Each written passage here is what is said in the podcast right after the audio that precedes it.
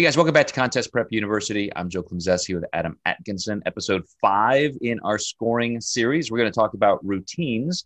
And of course, this is a little bit different per division, but from a judging perspective, Adam, we have gone through your initial look on stage, the comparisons, the call outs, what judges are actually looking for, the movements they're putting you through.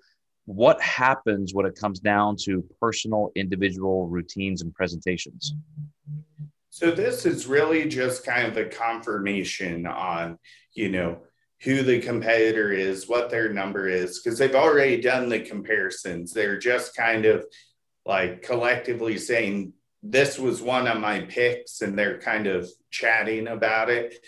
I don't want to say the routine doesn't matter, but you're not necessarily getting scored on that routine. I've seen plenty of girls just trip up a little and they'll say, I think I placed horribly because of that. And I've actually had girls win their pro card who did not nail their routine, who, knew better. And, you would really have to do something pretty horrible to,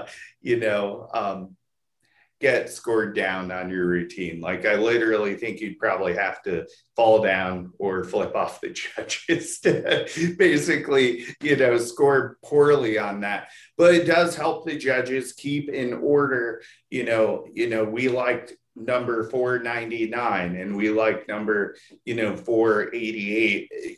We have to realize that there is a trend in a certain look that the judges like. A lot of girls are trying to look exactly. So we have matching suits, we have matching hair, we have matching jewelry. This weekend, I saw a competitor that every time she got on stage, I swore up and down it was my client until she hit her back post. It was the only way I could tell the difference from the back of the audience. Because I honestly thought I peaked her wrong because her glutes weren't as full. I was like, what happened to her glutes? I was like, that can't be her. There's no way her glutes could get that flat. But it threw me off every time. And oddly enough, she went right before my client every time. Now, is there, and I like the way you said the routine really does give confirmation. So the judging process of the call outs and so forth have already taken place.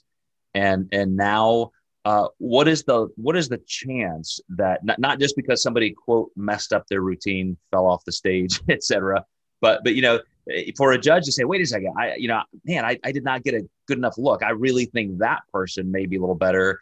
And then they want to change their score. Is that possible? Or do they still have their scoring sheets in front of them?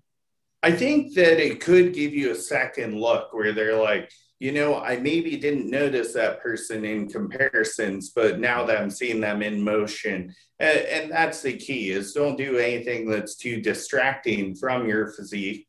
And I think that's really important. So it really comes down to, you're not really scored on your routine until you're a pro. So that's one of the most important things to keep in mind. Yeah. And I will say too, back when I was judging shows and promoting and part of kind of the inner circle of the INBF and WNBF, we would always tell people, no, your routines aren't getting scored unless there's kind of a close call, maybe a literal tie. And then in some context, we are notifying the judging panel, like these two people are tied, their routines are going to matter.